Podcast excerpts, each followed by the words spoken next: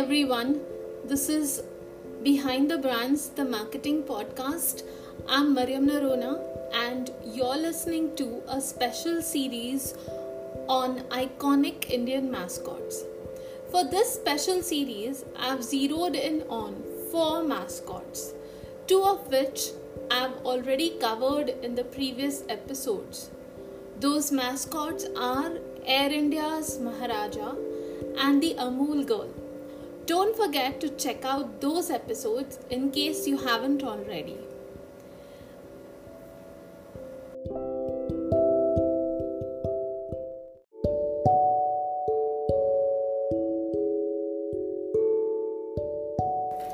From 1954 to 2002, Gattu was the mascot for Asian Paints. Created by renowned cartoonist R.K. Laxman in 1954, Gattu's innate charm lay in his impish, almost urchin like appearance. Paintbrush in hand and a paint can by his side, he captured the hearts of many. Once R.K. Laxman created this lovable character, he needed a name for him. And for this, a crowdsourcing initiative, a contest with prize money of rupees 500 was organized.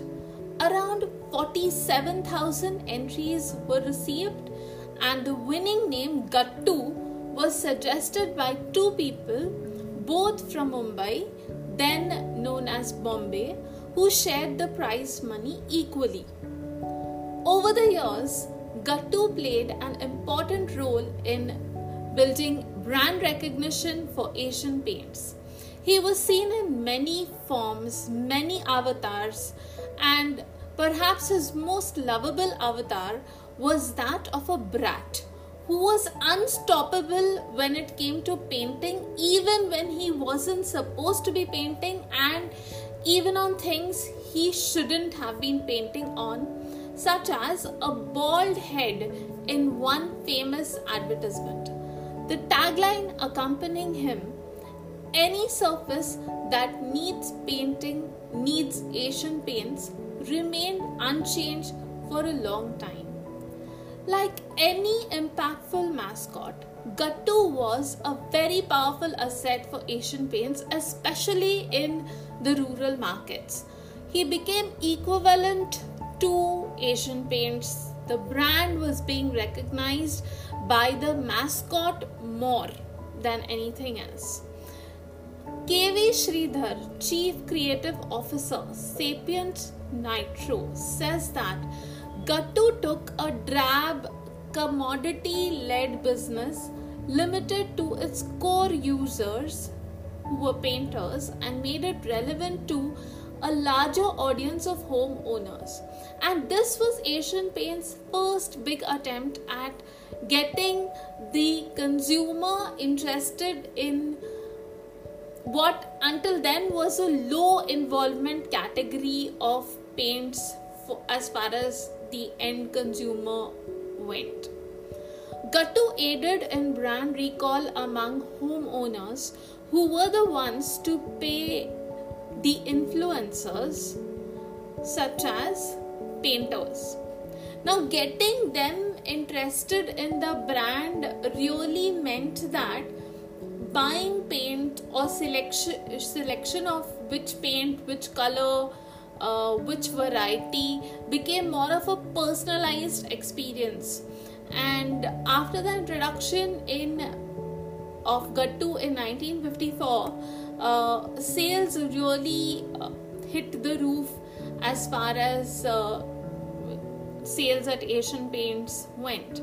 And uh, the Gattu experiment was very different from what uh, competitors to Asian Paints were doing at that time. So, Jenson and Nicholson, for example, uh, they tried to speak to an upwardly mobile urban audience in the 70s and uh, they ran the campaign when you think of color think of us But Gattu had a mass appeal and helped Asian Paints become the market leader in paints. So even when Asian Paints moved to Ogilvy, Gattu and his paintbrush were a constant in their communication. They were an inseparable uh, part of the brand's identity. So no matter what uh, the ad campaign was released, Gattu was always somewhere there in the campaign, even if it was in one small corner where he was featured, but he was there. And it was Ogilvy uh, that enhanced Asian Paints Gattu, um, his persona to the next level uh, with festive advertising in the 1980s. They started highlighting how celebrations, whether they were festivals like Diwali and Pongal or uh, occasions like a marriage or childbirth in the family, these could be good reasons for people to spruce up their homes with a fresh coat of paint on the walls. And this made a product that was until then largely seen as practical and not um, having much of a role beyond um, that of okay your walls should be uh, painted and probably look neat and tidy to one that reflected the homeowner's personality and as such had emotional appeal. So this in fact paved the way for uh, one of Asian Paint's most memorable campaigns, the Har Ghar Kuch Kehta Hai campaign. That is, every home says something about its owner. And this campaign was launched in the 90s. And with this slogan, what actually happened as far as Asian Paints goes was that paints as a product was catapulted into the lifestyle domain from a very uh, you know practical product it became a lifestyle statement. It spoke about you as a person your choices.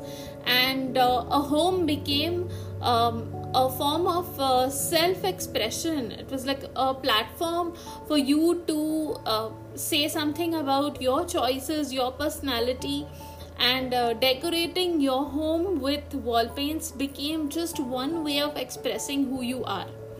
So um, socio-economic changes that uh, followed after um, liberalization uh, they compelled the company to think about uh, its positioning to rethink how it was positioned. And they wanted to position it as a premium brand and in that event the company decided to uh, drop the mascot gattu and they replaced him with the brand's logo.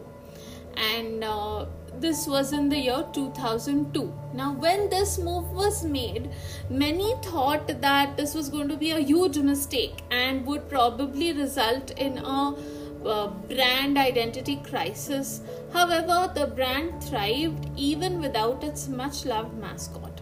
And in uh, 2015, when R.K. Laxman passed away, Asian Paints paid tribute to the legendary cartoonist with a poster featuring Gattu in the frame.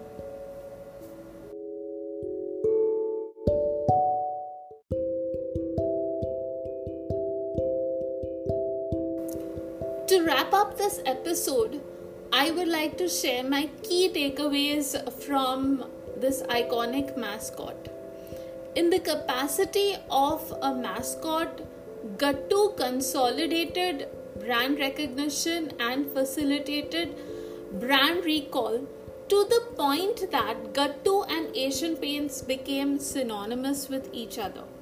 So, Gattu was introduced in the 1950s a time when literacy rates weren't all that high and people recognized brands through images and figures. And with his impish charm, Gattu was loved by many.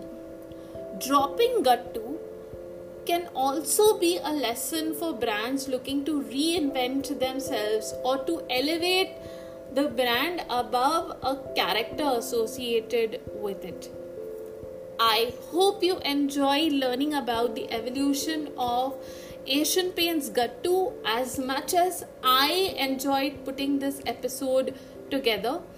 Do subscribe, rate, and review this podcast on Spotify, Anchor, Apple Podcasts, Google Podcasts, or wherever you find your podcasts. Thank you for listening.